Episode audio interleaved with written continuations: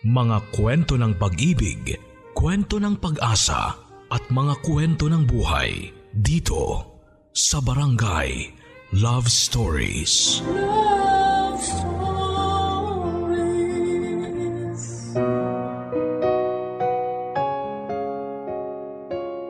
Hindi madaling makipaglaban sa pagsubok. Mas lalong hindi madaling harapin ang katotohanan na kailangan mong pagdaanan ito bago ka maging masaya sa buhay mo. Ikaw, anong pagsubok ang pilit mong nilalabanan hanggang ngayon? Bawat isa sa atin ay may pagsubok na kinakaharap. Hindi madaling makipaglaban lalo kung sabay-sabay dumarating at humahampas sa iyo ang mga pagsubok na ito. Aminado tayo na sa tuwing nakakaharap natin ang mga pagsubok ay nakakaramdam tayo ng pangihina at kawalan ng tiwala sa sarili na malalampasan pa ito. Tao lamang tayo, normal na makaramdam ng pagod sa gitna ng pakikipaglaban sa pagsubok. Ang kwentong ibabahagi sa atin ngayon ng ating letter sender na si Nida ay patunay na mas madaling ang sumuko na lamang kesa makipaglaban. Pero ang kwento rin niya ang magtutulak sa iyo para muling tumayo at lumaban pa. Alamin natin ang kwento ng kanyang pakikipaglaban, pagsuko at muling pagtayo sa mga kwento ng pag-ibig, buhay at pag-asa sa nangungunang Barangay Love Stories. Dear Papa Dudut Ako nga pala si Nida, 45 years old at ang kwentong maririnig ninyo ngayon ay tungkol sa pagsubok na pinagdaanan namin ng asawa kong si Jojo noong kasagsagan ng pandemya nitong nakaraang taon.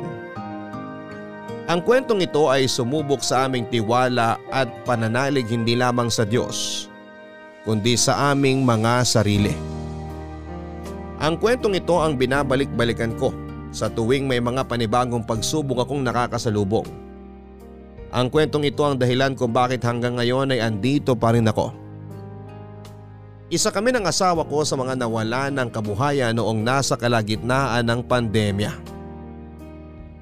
Dating tricycle driver ang asawa kong si Jojo habang ako naman noon ay isang kasambahay.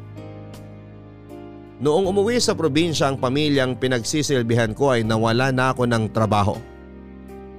Hindi na rin nakakapasada pa si Jojo at naubos ang ipon namin para ipangsustento sa pang-araw-araw. Naubos din kaagad yon dahil pinangbayad namin sa upa noong nagsimula ng maningil ang landlady namin. Pinalipas lang namin ang ilang buwan at noong nasagad na ang laman ng bulsa namin ay napilitan na rin po kaming umalis sa inuupahan namin.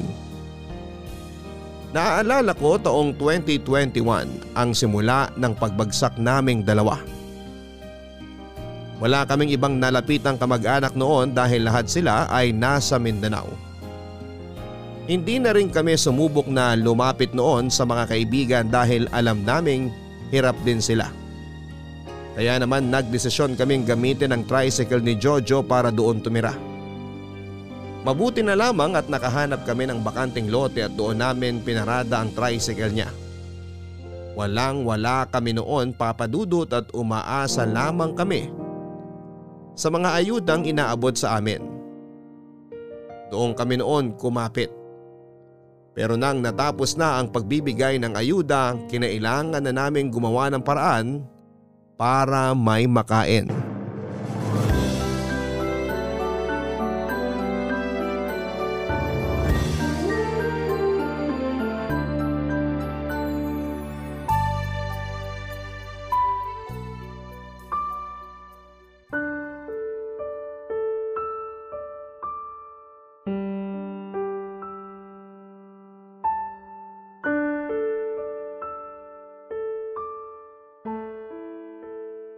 Jojo!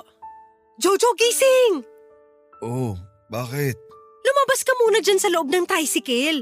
May daladala akong pagkain. Talaga? Naku, buti naman. Kanina pa ako sinisikmura sa gutom eh. Kagabi ko pa nga naririnig tiyan mo na nag-aalboroto. Eh, ano ba yung dala mo? Metsado at giniling. Konti lang yung kanin ha. Sana okay lang. Mas maulam naman ako kaysa sa kanin. Kahit sa'yo na lahat ng kanin. Alam ko namang mahilig ka dyan eh. Tara, kain na. Teka at bubuksan ko lang to. Mm, medyo malamig na ha. Okay lang ba? Ikaw naman, Nida. Mamimili pa ba ako sa kalagayan natin? Iabot mo na sa akin yan para masentensya na. O, dahan-dahan at medyo marami pa ata yung mantika ng giniling. Baka tumapon. O, ito. Nanginginig na talaga yung kamay ko sa gutom. Amuyin ko lang saglit ha. Parang... Parang may naaamoy akong hindi maganda sa pagkain na to ah. Baka hininga mo lang yung naaamoy mo. Kumain na tayo. Kahit ako nanginginig na sa gutom eh. Teka lang. Baka sira na to. Hindi pa. Kumain na tayo. Teka, aamuyin ko pa ng isang beses ha. Para sigurado. Hmm, siguro kaninang umaga pa to naluto.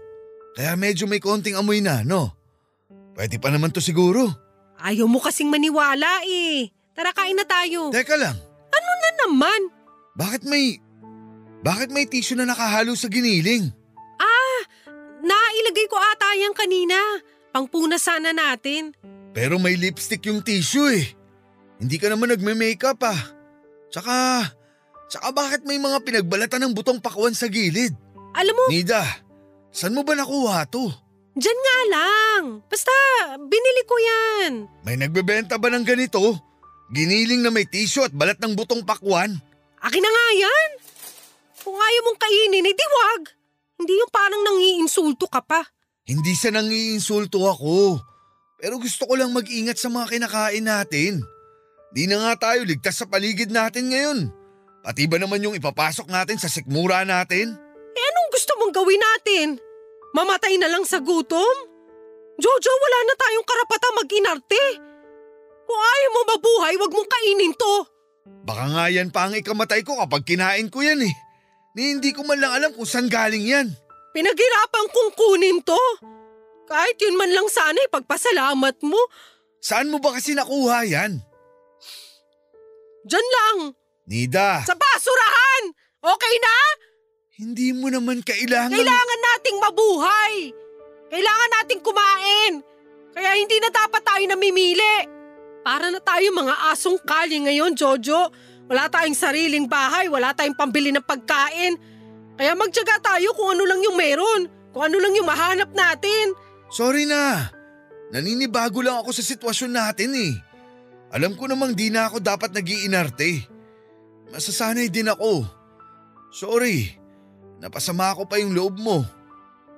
Tara, kainin natin yung dinala mo. Mukhang masarap tsaka marami. Kasya sa ating dalawa.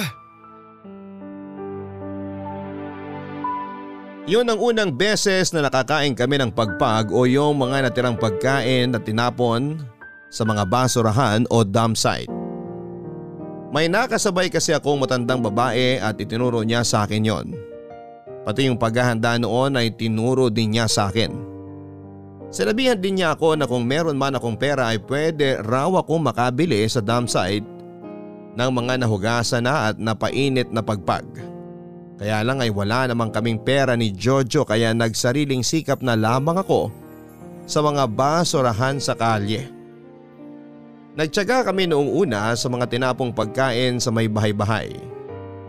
Pero noong tumagal, sa mga maliliit na resto o kainan na kami nakakakuha.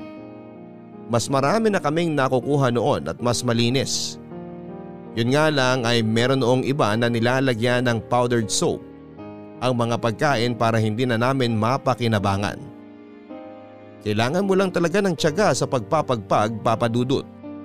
Yun lang ang naging baon ko habang naghahanap dati ng ipanglalaman sa aming mga tiyan. Mahilig kaming kumain ni Jojo noon ng tinapay at kape. Yun ang unang bonding namin tuwing umaga noong may pera at bahay pa kami. Hindi na, na namin yon nagawa pa simula noong naghirap na kami. Nanakam ako ng may nadaanan akong bake shop. Malaki ang bake shop na yon at alam kong may kamahalan ng presyo ng tinapay. Inabangan ko ang pagsasara noon at ang paglabas ng mga expired nilang tinapay. Hindi naman ako nabigo. Agad kong nilapitan ang mga tumpok ng tinapay na inilabas. Ang daming tinapay na mauuwi ko. Matutuwa si Jojo nito. Uy, may cake pa. Sakto, malapit ng anniversary namin. Yun! Monay! Sana hindi pa to ganun kasira. Tikman ko nga. Hmm, hindi pa naman lasang sira. Naku, matutuwa talaga si Jojo nito. Hoy! Ano yan? Anong ginagawa mo dyan sa mga tinapay na tinapong ko na ha? Ay, magandang gabi po. Hihingi lang po sana ako ng kahit konti. Pang-almusal lang namin ng asawa ko. Hindi pwede!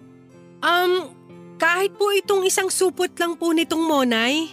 Ano bang hindi mo maintindihan sa hindi pwede, ha? O kahit ito na lang po yung mga hindi nakabalot na tinapay. Ito mga napunta sa sahig. Kahit napunta pa yan sa kanal, hindi pa rin pwede. Ang kulit mo ah! Bakit po ba hindi pwede? Tinapon nyo naman na to mga to. Sayang naman kung, kung hindi naman mapapakinabangan. Tinapon ko yan, hindi para pakinabangan mo. Hindi nyo naman na po to kailangan. Kahit ilang piraso lang sana. Alam mong tigas ng ulo mo. Umalis ka na nga rito bago ako tumawag ng pulis. Nakikiusap lang naman po ako. Kahit dalawang pirasong tinapay lang po. Mahilig po kasi talaga kami ng asawa ko sa tinapay. Eh di bumili ka, problema ba yon? Wala kasi akong pera. Ah, alam ko na yung mga ganyang linya. Tatanggalin mo lang yung expiration date, tapos ibebenta mo na. Naku, alam na alam ko na yan. Hindi po. Anong hindi? Anong akala mo sa akin, tanga? Hindi lang ikaw yung kumukuha ng tinapay dito, no? Marami kayo. At ilang beses na naming nahuling binibenta yung mga tinapo namin. Hindi po talaga ako kasama sa mga yun. Tapos kapag nagkasakit yung kumain, kami ang marereklamo dahil andyan yung pangalan ng bake shop namin? Sino mapapasama? Hindi naman sila eh. Kami! Kami ang mapapasama! Pakiusap po kahit isang pirasong munay lang po. Para hindi nyo pagdudaang ibebenta ko to, kahit dito po namin kainin ng asawa ko. Ay hindi! Huwag ka makulit! Umalis ka na nga dyan! Alis! Ah! Huwag niyo naman po akong itulak. Tigas ng ulo mo eh! Gusto kasi pinagtatabuyan ka pa. Pakiusap po. Hindi! Hindi nga pwede! Umalis ka na! Oh! Bakit kumuha ka pa rin ng tinapay? Bang hindi mo maintindihan sa sinabi ko, ha? Dalawang pirasong munay lang naman po. Ikaw, tigas-tigas ng ulo mo, ha? Sa panutan! Ara, huwag niyo po ako saktan! Binalaan na kita! Hindi ka nakinig! Problema mo yung ipanglalaman mo dyan sa tiyan mo, hindi ba? Sipain ko na lang kaya yan para mamanhid na! Saktan! Ah! Ma para, niyo na! Tumayo ka dyan at umalis ka na bago pa kita sipain ulit! Pasensya na po. Talagang kukunin mo pa yung tinapay, ha? Eh baka rin, no? Akin na nga yan! Kunting tinapay lang naman po. Bakit niyo po ba pinagdadamot? O sige, hindi ko na ipagdadamo tong tinapay. Ito yung gusto mo, di ba? Makakain niyo pa kaya ito kapag dinuraan ko na? Pwe! O, eto pang isa. Oh, Pwe! Kung tapak-tapakan ko kaya, makakain mo pa?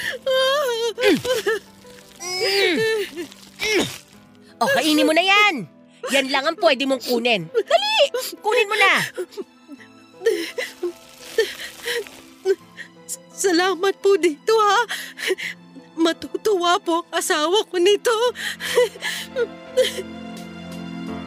Kinuha ko ang dalawang pirasong tinapay na dinuraan at inapakan ng tendera. Pinagpag ko at pinunasan sa damit ko ang tinapay na hawak ko. Pahinto-hinto ako noon dahil sa sakit na nararamdaman ko dahil sa pagkakasipa sa akin ng tendera. Nagpahinga muna ako saglit malapit sa gasolinahan. Ayokong makita noon ni Jojo na may iniinda ako para hindi siya mag-alala. Nung nakayanan ko nang makalakad muli ay nagmamadali na akong umuwi. Nawala lahat ng sakit na nararamdaman ko nang nakita ko ang tuwa ni Jojo sa tinapay na dala ko. Hindi nalaman ni Jojo ang pinagdaanan ko makuha lamang ang dalawang pirasong tinapay na pinagsaluhan namin kinabukasan. Naging payapa ang pakiramdam ko noong umagang yon habang kinakain namin ang tinapay na inuwi ko. Kahit papaano ay naranasan kong muli ang makasamang magkape at kumain ng tinapay ang asawa ko. At para bang bumalik kami sa dati noong mga oras na wala pa kaming problema sa tirahan at sa pera. Barangay Love Stories. Barangay Love Stories. Nang tumagal ay nagbenta na rin kami ng pagpag papadudot. Natuto na akong pumunta sa mga dam site at kumuha roon ng ibebenta ko. 20 bawat dalawang kilo ang bentahan noon ng pagpag. Depende kung may karne pa yon nakasama. At kung matagal pa bago yon masira ay marami kaming kakompetensya noon sa dam site. Kaya naman bumalik ako sa mga resto at ibang kainan malapit sa amin para wala akong kaagaw. Kinailangan naming may pagkakitaan para makaipon kami at makalis na sa sitwasyon namin papadudot. Nagmasahe naman si Jojo ng mga taxi at jeepney driver para makatulong din sa pag-iipon namin. Nagtulungan kaming dalawa para makaahon na muli. Sinipagan ko lalo na ang paghahakot ng mga pagpag. Minsan pinuntahan ko ang isang pansitirya. Mga isang barangay ang layo sa amin noon. Nabalitaan ko kasing maraming tinatapon doon na pagkain kaya naman nagmadali akong puntahan yon. At tama naman ang mga narinig ko. Natuwa ako sa dami ng mga pagkaing nakatambak sa labas ng pansitirya. Inanda ko na ang sako na pinaglalagyan ko noon ng mga pagpag na nakukuha ko. Naghanda na ako para maghakot papadudot. Ang dami ko makukuhang pagpag. Salamat naman. Ah, ah. Eh, ano to? Ay, naku, pwede pa to. Oh, bakit mo hinahakot yung mga tinapon kong pagkain? Pa- pasensya na po. Huwag niyo po akong sasaktan. Bakit naman kita sasaktan? Kasi kinukuha ko yung mga tinapon yung pagkain. Kaya ako nga tinapon yung mga yan kasi hindi ko na kailangan. Bakit naman kailangan po umabot sa sakitan? Ano nga palang pangalan mo? Nida po. Ako naman si Mario. Tagabantay ako dito sa pansiteria. Ano bang gagawin mo dyan sa mga tinapon ko? Oo, okay lang po ba kung ibebenta ko? Mabibenta pa ba yung mga yan? Opo. Di mo na kailangan ibenta yung mga yan, marumi na yan eh. Ito lang po kasi yung kabuhayan ko eh. Ah, ganun ba? Pero alam mo, mas okay yata kung malinis yung ibibenta mo. Hindi yung mga tulad niyan na tinapon ko na. Wala naman po akong mapagkukuhanan nun. Meron. Saan po? Interesado ka ha? Pero kung kailangan mo pa rin kunin yung mga tinapon ko, sige, kunin mo. Tulungan pa kita magsako. Akin yung sako mo. Ako na mag-aakot para di ka na mapagod. Hindi na po. Nakakahiya naman. Ano ka ba? Huwag ka mahiya. Ituring mo na lang ako na kaibigan. Pero Kukunin ko na to sako mo ha. Ako na bahala rito. Pero teka, paano ba to? Magsasama-samahin ko lang ba lahat dito sa sako? opo, Ah, okay. Ganun pala yon. Pero alam mo, mas maganda talaga kung malinis na pagkain ang ibebenta mo eh. wala po talaga ako mapagkukunan nun eh. Meron. Sa akin. Po? Pumunta ka rito bukas. Mga ganitong oras din pero agahan mo ng konti. Ako na mismo mag-aabot sa'yo kesa naman idiretso ko rito sa tambakan ng mga basura. Kasi kung ganun na diretso kong iaabot sa'yo, malinis pa. 'Di ba? Sigurado po kayo? Oo naman, sigurado ako. Naaawa rin ako sa'yo tsaka sa totoo lang nag-aalala ako sa mga makakakain nito eh pag binenta mo. Mahirap na baka malagay ka pa sa alanganin. Pero baka pabayaran nyo sa akin. Wala rin po akong pambili. Kaya nga po umaasa lang ako sa mga tinatapon. Wala naman akong sinabing babayaran mo sa akin eh. Maraming salamat po. O yan, napuno na tong sako. Kaya mo ba tong bitbitin? Opo, sanay na. O sige, o teka tulungan kita ah. Naku, salamat po. Naku! Pasensya ka na ha. Nasagi ko ba yung dibdib mo? Dibdib mo ba yon? Opo. Naku, sorry talaga. Ang bigat kasi nitong sako eh. Pasensya na. Ayos lang po. Ah, ah, paano yan? Dadaan ka pa rin dito bukas ha? Tignan ko po. Dumaan ka. May bibigay pa ako sa'yo. Matutuwa ka. Ano po yun? Bukas mo na malalaman. Kaya dapat pumunta ka. Nanginig ako habang papauwi, hindi dahil sa bigat ng sako na dala ko kundi dahil sa paghawak ni Mario sa dibdib ko. Alam kong sinadya niya yung paghawak sa dibdib ko dahil pinisil pa niya yon. Natakot lang akong lumaban at magalit dahil baka bawiin niya ang binigay niyang pagpag sa akin. Hindi ako mapakali noon lalo't iniisip ko kung ano yung ibibigay niya sa akin kapag bumalik ako. Aminado akong natukso kung kunin yon pero may nararamdaman akong takot dahil baka humingi ng kapalit si Mario. Masyado na kaming nakalubog sa buhay papadudot kaya naman kahit hindi sigurado, kahit na delikado. Muli akong nagbalik sa pansitiryang binabantayan ni Mario. Hindi ko yon sinabi kay Jojo at sarili kong desisyon na bumalik doon dahil sawa na akong kumain noon ng maruruming pagkain. Ang naisip ko noon ay baka makatulong nga si Mario para makatikim ako ng mga pagkaing sariwa. Nilunok ko ang natitirang takot sa puso ko at nilapitan siya. Nanginig ang kamay ko na kumatok sa pansitirya habang hinihintay na pagbuksan niya ako. Tinignan ko ang basurahan kung saan ako nakakuha ng mga pagpagpapadudot. Wala ngang tinapon na pagkain si Mario. Mukhang inaasahan nga niya na magpupunta ako ng gabing yon. Kala ko di ka na babalik eh. Magandang gabi po. Halika, pasok ka muna. Oh, kumain ka na ba? May natira kasi akong lugaw dyan eh. Baka gusto mong kumain muna. Pag uwi ko na lang po. Nasaan po pala yung mga ibibigay nyo? Bakit ka ba nagmamadali? di ba tayo pwede magkwentuhan kahit sandali? Gabi na po kasi. Hinihintay na rin ako ng asawa ko. May asawa ka na pala?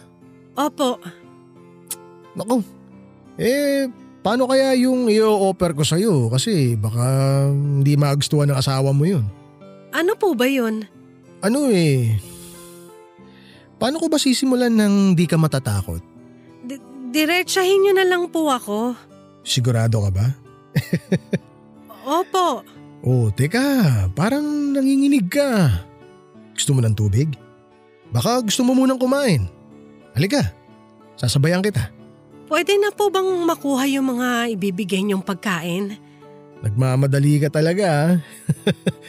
Ibibigay ko naman sa'yo lahat yun. Pero syempre, may, may kapalit. Wala po akong pera. Hindi naman pera yung kapalit eh. Teka, lalapit ako sa'yo ha. Ang ganda pala ng mukha mo sa malapitan, ano? Mario, aalis na po ako. Bukas na lang po ako babalik. Sayang naman yung ipinunta mo rito kung wala kang makukuha. Kung wala akong makukuha. Bukas po babalik Huwag ako. na nating ipagpabukas to. Alam mo naman na siguro kung ano yung kapalit na gusto ko. Ma- Mario, wag po. Oh, kumalma ka nga. Tsaka hindi ka naman siguro tanga. 'Di ba? Alam mo kung anong mangyayari kapag bumalik ka rito. Tapos aartihan mo ako ng ganyan ngayon? Alam mo sinasayang mo oras ko eh. Gusto mo ba makuha yung mga pagkain o hindi? Gusto po. Eh yun naman pala eh. Gusto mo eh, nahihirapan pa ako eh. Sa bagay, gusto ko yung mga ganyan eh. Lumalaban. Pwede bang makuha muna yung mga pagkain? Makukuha mo yon maniwala ka sa akin. Pero, pagkatapos na natin. Ha? Tsaka ako iaabot sa'yo lahat. Baka kasi bigla mo akong takbuhan kapag binigay ko na agad sa'yo eh. Baka po hindi nyo ibigay sa akin eh. Bakit ko naman hindi bibigay sa'yo? Tumutupad ako sa usapan. Kanina ko pa nga naihanda yung mga ibibigay ko sa'yo eh. Alam ko kasi na babalik ka. Alam ko na kailangan mo yun. Mario, Ano na naman ba?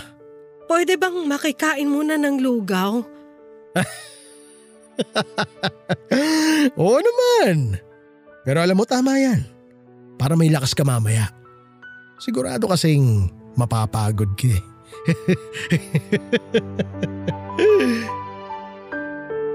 Humingi ako noon ng lugaw para makain. Ginawa ko yon hindi lang dahil sa gutom kundi dahil sa gusto kong i-delay ang mga mangyayari. Baka kasi magbago pa ang isip ko noon. Naisip ko na baka nabibigla lamang ako kaya pumayag ako sa gusto ni Mario. Pero noong naubos ko na ang lugaw, naramdaman kong desidido pa rin akong ibigay ang kapalit na gusto ni Mario. Ganon katindi ang pangangailangan ko noon sa malinis na pagkain. Kaya naman ang gabing yon ay may nangyari sa amin ni Mario. Nanginginig ako habang pauwi sa bahay. Bitbit ko noon ang mga naka-styrofoam na mga pagkain. Tinupad naman ni Mario ang pangako niya. Malinis ang mga pagkain binigay niya sa akin at mukhang pwede pang kainin ng ilang araw. Natuwa si Jojo nang nakitang malinis ang pagkain inuwi ko. Yun kasi ang unang pagkakataon na hindi pagpagang dala ko. Kahit na papaano papadudot ay nawala yung pandidiri ko sa sarili ko.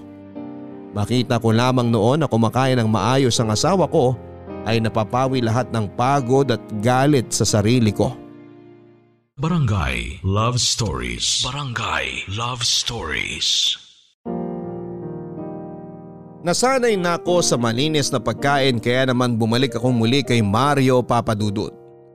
Sa kagustuhan ko noon na mapasaya ang sikmura ng asawa ko ay tinis kong makipaghalikan at makipagsiping kay Mario.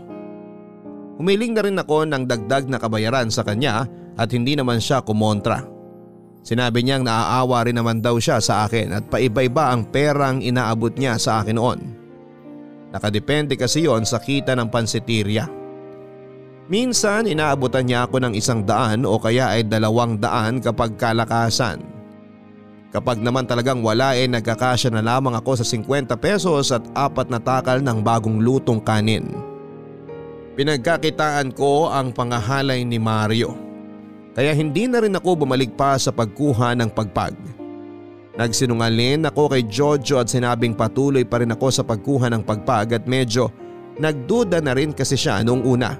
Dahil nga sa puro malilinis na ang pagkaing inuuwi ko noon. Naniwala naman siya at dahil doon ay mas lalo akong nakaramdam ng konsensya. Hindi ako nagsisinungaling sa asawa ko pero nagipit lamang ako sa sitwasyon namin.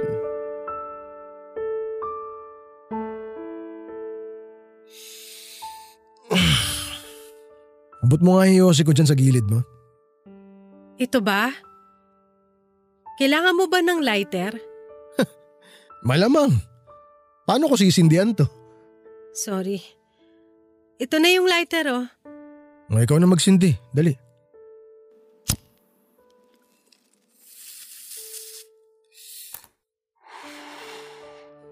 Mario, Oh. pwede na ba akong umuwi? Baka hinahanap na kasi ako ng asawa ko eh. Eh di umuwi ka na. Pa- paano yung pagkain na bibigay mo? Ay, nakalimutan ko palang sabihin sa'yo. Walang natirang pagkain kanina. Nasimot lahat ng mga customer eh. Ha? Eh paano na ako? Anong paano ka na? Nagpagalaw ako sa'yo para, para sa pagkain na pinangako mo. Di ba ganun ang usapan natin? Bawi na lang ako sa'yo bukas. Bumalik ka bukas. Pero nangako ako sa asawa ko na mag-uuwi ako ng pagkain. Kaya nga pinayagan niya ako lumabas ngayon eh. Eh, ikaw naman pala itong may kasalanan eh. Sino ba kasi nagsabi sa'yo na pangakuha mo yung asawa mo?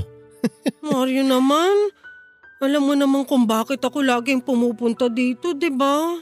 Eh, ano magagawa ko? Inuwi nung katrabaho ko lahat ng mga natirang pagkain eh. Ipapakain niya raw sa aso nila. Kala ko ba nasimot ng mga customer nyo? Bakit ngayon inuwi na ng katrabaho mo yung mga natira? Ano ba talaga?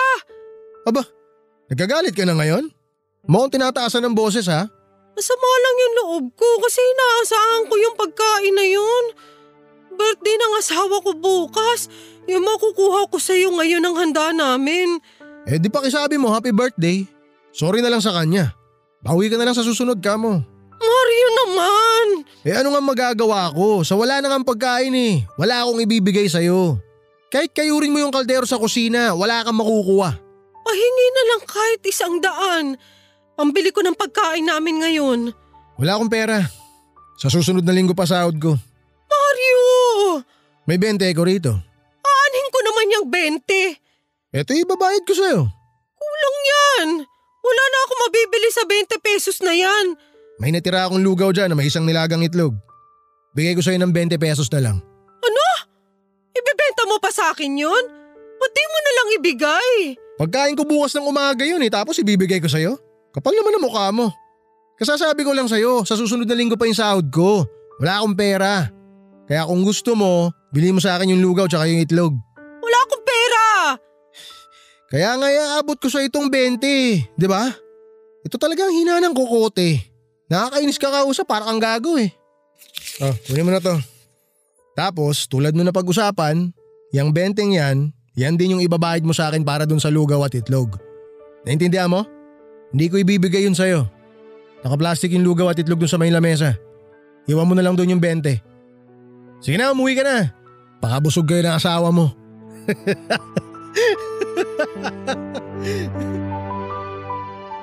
Tinanggap ko ang 20 pesos na yon papadudot.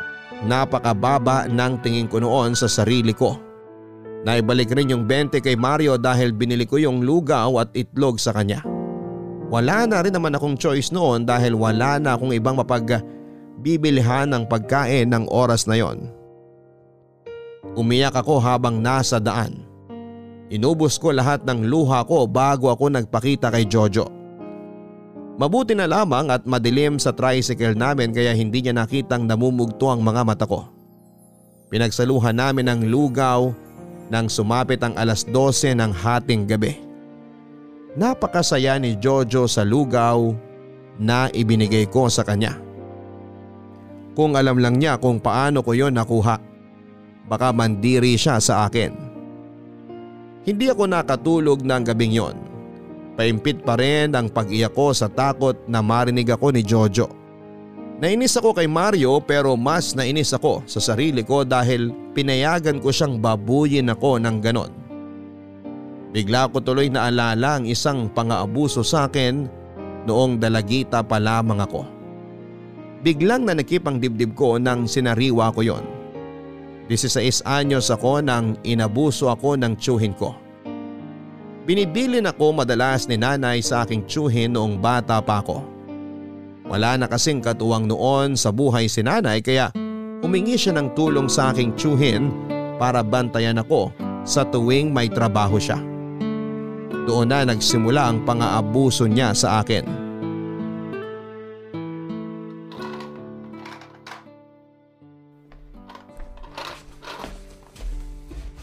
Anong ginagawa mo, Nida? Inaayos ko po itong mga laruan ko.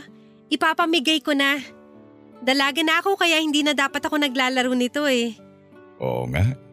Dalagang dalaga ka na. Salamat tito. Paupo ko sa tabi mo ha. Tulungan kita magligpit. Ilang taon ka na nga ulit, Nida? 18 po. Dalaga ka na nga. Naalala ko tuloy nung bata ka.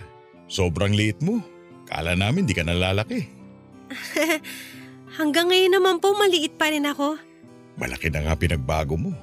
Ang ganda na nga ng hubog ng katawan mo eh. Nag, nagsusuot ka na ba ng para sa dibdib mo? Opo, matagal na po akong nagsusuot ng bra tito. Wow! Naalala ko kasi dati, hubot-hubad ka pa noon kapag nandito ka sa bahay. Hala talaga po. Pinapapitik mo pa noon kasi sabi mo may kabag ka. Paano hindi ka kakabagin eh? Lagi kang nakahubad. Hala, nakakahiya. Pinapatunog ko pa yung tiyan mo gamit yung bibig ko. Ay, naalala ko po yun, tito. Eh naalala mo ba nung pinapaliguan kita? Parang po. Gustong gusto mo noon na nagpapakuskus ng katawan sa akin. Talaga po. Ay, bigla ako tuloy na miss nung bata ka pa. Kasi ngayon, iba ka na eh. Dalagang dalaga ka na. Ako pa rin naman po to. Talaga ba? Lumaki lang siguro pero ako pa rin to. Sige nga, patunayan mo nga. Po? wag mo na lang ako pansinin. Ayusin na lang natin itong mga laruan mo, ha? Sige po. Wala namang masisira sa mga laruan mo kahit magkapatong-patong na, no? Wala naman po. Okay. Ah, Nida, Po. nasabi ba sa'yo ng nanay mo kung ano oras siya uuwi? Sabi po niya kanina baka malate daw po siya eh. Traffic daw mamaya kasi biyernes. Ah, oo pala. Ah, inantok ako bigla. Matulog po muna kayo. Ako na pong bahala rito. Gisingin ko na lang po kayo kapag dumating na si mama. Samahan mo ako? Po? Samahan mo akong matulog. Hindi pa kasi ako inaantok dito. Naku, sumabay ka na sa akin matulog para tumangkad-tangkad ka naman. Aayusin ko pa po itong mga laruan eh. Ako nang mag-aayos niyan mamaya. Ano, tara, Ano pong tara? tabi tayo sa kwarto. Tulad nung dati. Po? Naalala ko lang kasi nung bata ka. Ako yung paborito mong katabi kesa sa nanay mo. Eh medyo, medyo namimiss ko na rin kasing katabi ka. Hindi pa po kasi ako inaantok eh. Please, kahit ngayon lang. Natatakot din kasi ako sa kwarto mag-isa eh. Tito, Halika na, Nida. Tara na dun sa kwarto ko. sige po. Natakot ako sa mga tingin noon ng tsuhin ko. Napapayag niya ako noon na tabihan siya sa kama. Nung una ay hindi niya ako hinawakan. Pero nang tumagal ay niyakap niya ako at doon na nagsimula ang kahalayan niya sa akin. Natakot ako kaya hindi ako nakapalag. Yon ang una't huling beses na ginalaw niya ako. Alam kong nakonsensya siya kaya hindi na siya umulit pa. Tinakot niya ako at sinabing ako raw ang isusumbong niya sa nanay ko. Sinabi niya na inakit ko raw siya kaya siya natuksong galawin yon. Tinakot din niya ako at sinabi na kapag nalaman ni nanay ang nangyari sa amin ay palalayasin ako. Malulungkot daw si mama, dinagdag pa niya. Kaya naman inilihim ko ang lahat kay nanay. Makalipas nga ang ilang taon ay nang ibang bansa na ang tsuhin ko. Naalala ko na bago siya umalis ay tinakot niya akong muli. Sinabi nitong may picture pa raw siya sa akin na nakahubad at ipagkakalat daw niya yon kapag nagsumbong ako. Mas lalo tuloy akong natakot kaya mas pinili kong manahimik na lamang lalo tungkol doon. Hindi na nagbalik pa ng Pilipinas ang tsuhin ko. Nabalitaan ko na lamang na nag-TNT na siya sa ibang bansa at doon na nga rin siya namatay. Akala ko noon dahil namatay na siya ay magkakaroon ako ng kapayapaan sa sarili ko. Pero hindi po yon nangyari. Barangay Love Stories. Barangay Love Stories. Dahil sa mga nangyari ay tuluyan nang bumigay ang katawan ko dala ng matinding kalungkutan at pagod. Hindi na nga ako noon halos lumabas ng tricycle at hindi rin alam ni Jojo ang nangyayari sa akin.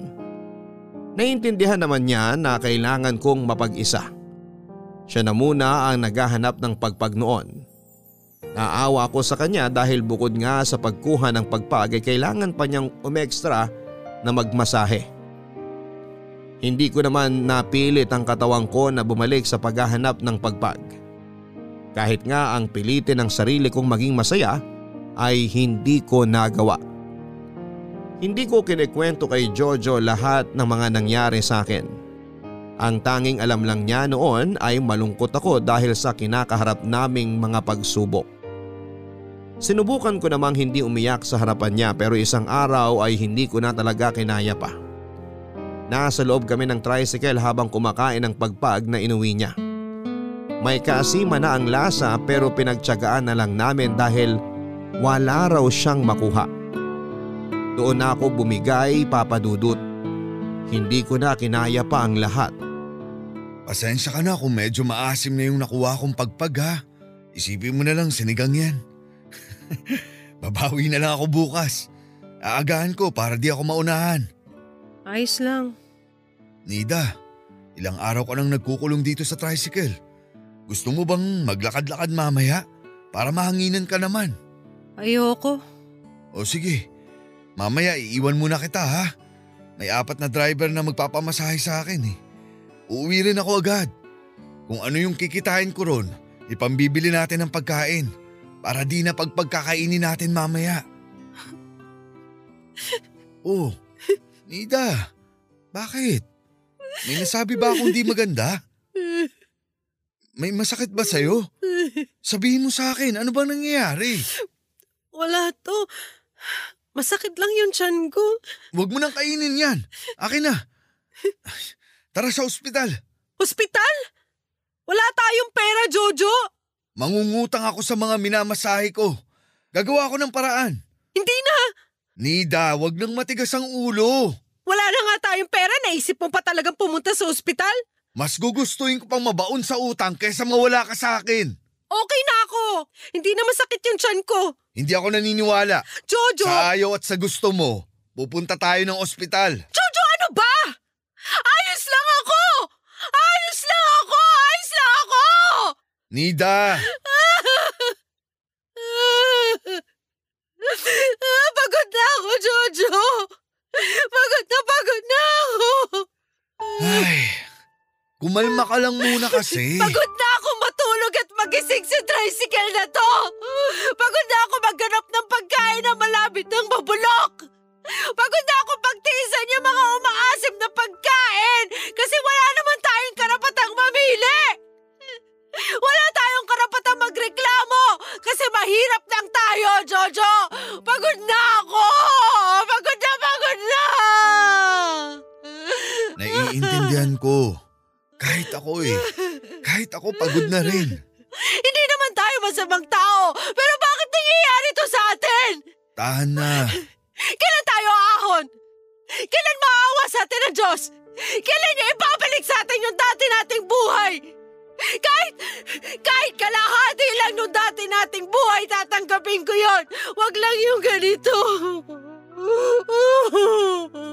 Wag lang yung para tayo mga asang kalye. Magtsatsaga sa mga napupulot sa daan. Ayoko na ng ganito, Jojo. Ayoko! Wala namang may gusto nito, Nida. Hindi ko masasagot lahat ng mga tanong mo. Kasi kahit ako, naguguluhan din kung bakit kailangan nating pagdaanan to. Pero ang gusto ko sana, kahit ganito yung nangyayari sa atin, huwag kang susuko. Ang tagal ko nang gustong sumuko kung alam mo lang. Magtulungan tayo. Kakayanin natin to basta magkasama tayo, di ba? Kayang-kaya, di ba? Tulungan mo ko sa laban natin na to, Nida. Kailangan kita. Huwag kang susuko. Parang awa mo na. Sorry, Jojo. Hindi ko na kasi alam kung saan ko ilulugar tong pagod ko sa lahat eh. Gusto ko sana isang araw. Hindi na lang ako magising para, para hindi ko na kailangan pagdaanan pa tong kahirapan na to. May pag-asa pa. Konting laban pa. Baka naman merong darating na magandang balita sa atin bukas o, o sa makalawa. Kailangan ko na maging matatag ka kasi. Kasi, kasi kailangan ko kumukuha ng lakas ng loob para magpatuloy. Ikaw lang ang dahilan kung bakit lumalaban pa ako eh. Kaya kung ayaw ka na, hindi ko na rin kakayanin to.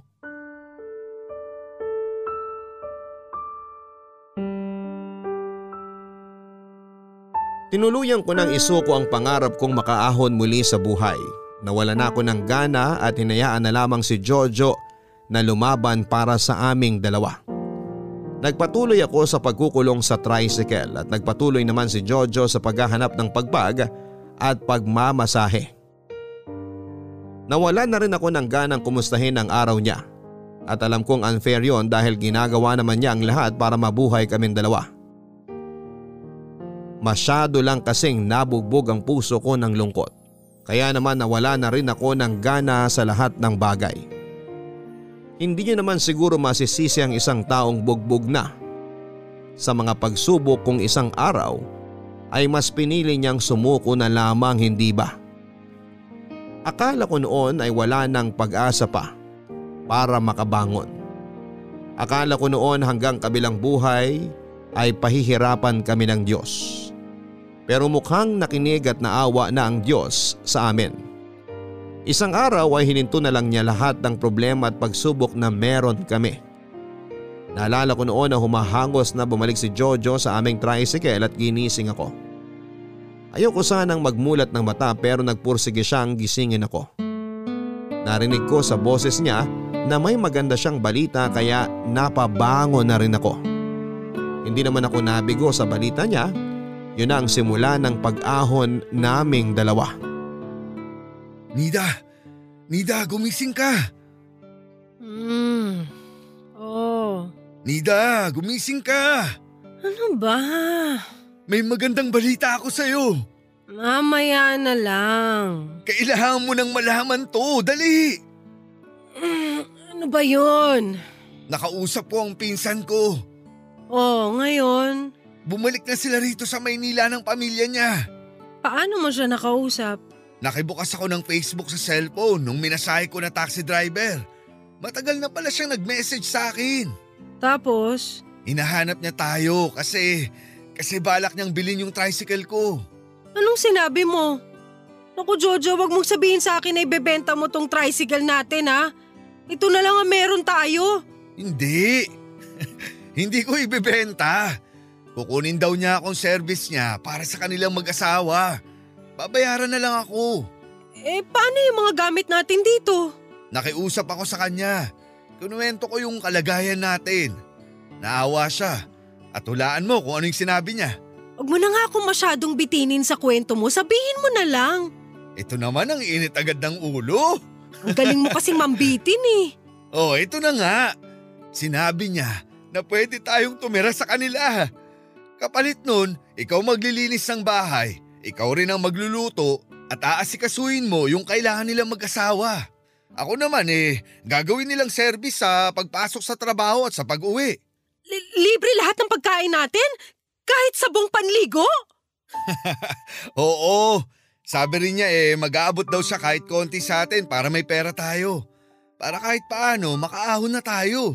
Baka naman pinapaasa lang tayo ng pinsan mo ha?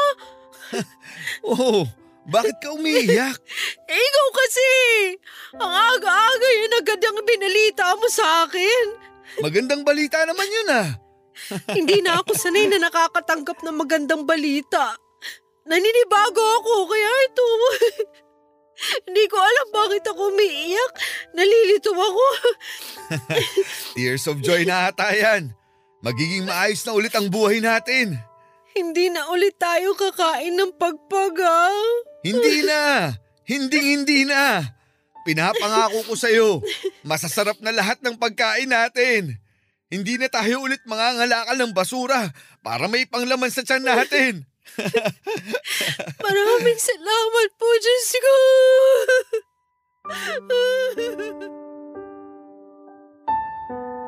Nang araw ding yon ay niligpit na namin lahat ng gamit namin. Pinuntahan namin ang pinsan ni Jojo at magiliw naman niya kaming tinanggap.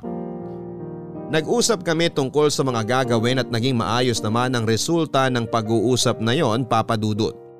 Pinaayos lahat ng kailangang ipaayos sa tricycle hanggang sa renewal nito. Lahat yon ay ginasosan ng pinsan ni Jojo. Nagsimula na rin akong asigasuhin ang bahay nila at siniguro kong komportable silang mag-asawa. Yun na lamang ang paraan ko para magpasalamat sa pagtulong nila. Tuwing may extra rin sila ay nagbibigay sila sa amin noon para makaipon kami. Ginamit namin yon para magnegosyo. Sa ngayon ang perang naipon namin ay ginamit namin para makapagnegosyo ng fishball, palamig at halo-halo. Nagbenta rin ako ng second hand na mga damit sa Facebook. Doon pa rin kami nakatira sa pinsa ni Jojo pero nagsishare na kami sa gastusin. Unti-unti ay nakakabango na kami at laking pasasalamat ko sa aking asawa dahil hindi niya ako sinukuan. Akala ko noon ay bibitaw na rin siya pero lumaban pa siya. Kung hindi siya naging matatag baka pareho rin kaming natutulog sa tricycle at nagtsatsaga sa pagpag hanggang sa ngayon. Maraming salamat po sa pagbasa ng aking liham. Ako ang inyong kabarangay forever, Nida. May hangganan lahat ng paghihirap may hangganan lahat ng pagsubok na meron tayo sa buhay. Sana sa mga panahong pabitiw ka na, magkaroon ka sana ng dahilan para magpatuloy pa. Huwag hayaan na sukuan ng iyong nasimulan at hindi natin alam kung ano ang naghihintay sa atin sa oras na lumaban pa tayo sa buhay. At sana sa iyong paglaban ay meron kang makakasama na aalalay at sosuporta sa iyo. At sana tulad mo ay hindi rin siya sumuko at patuloy lang sa pagkapit sa iyo. Hanggang sa muli ako po ang inyong si Papa Dudut sa mga kwento ng pag-ibig, buhay at pag-asa sa Barangay Love Stories number 1. Mga kwento ng pag-ibig, kwento ng pag-asa at mga kwento ng buhay dito sa Barangay Love Stories. Love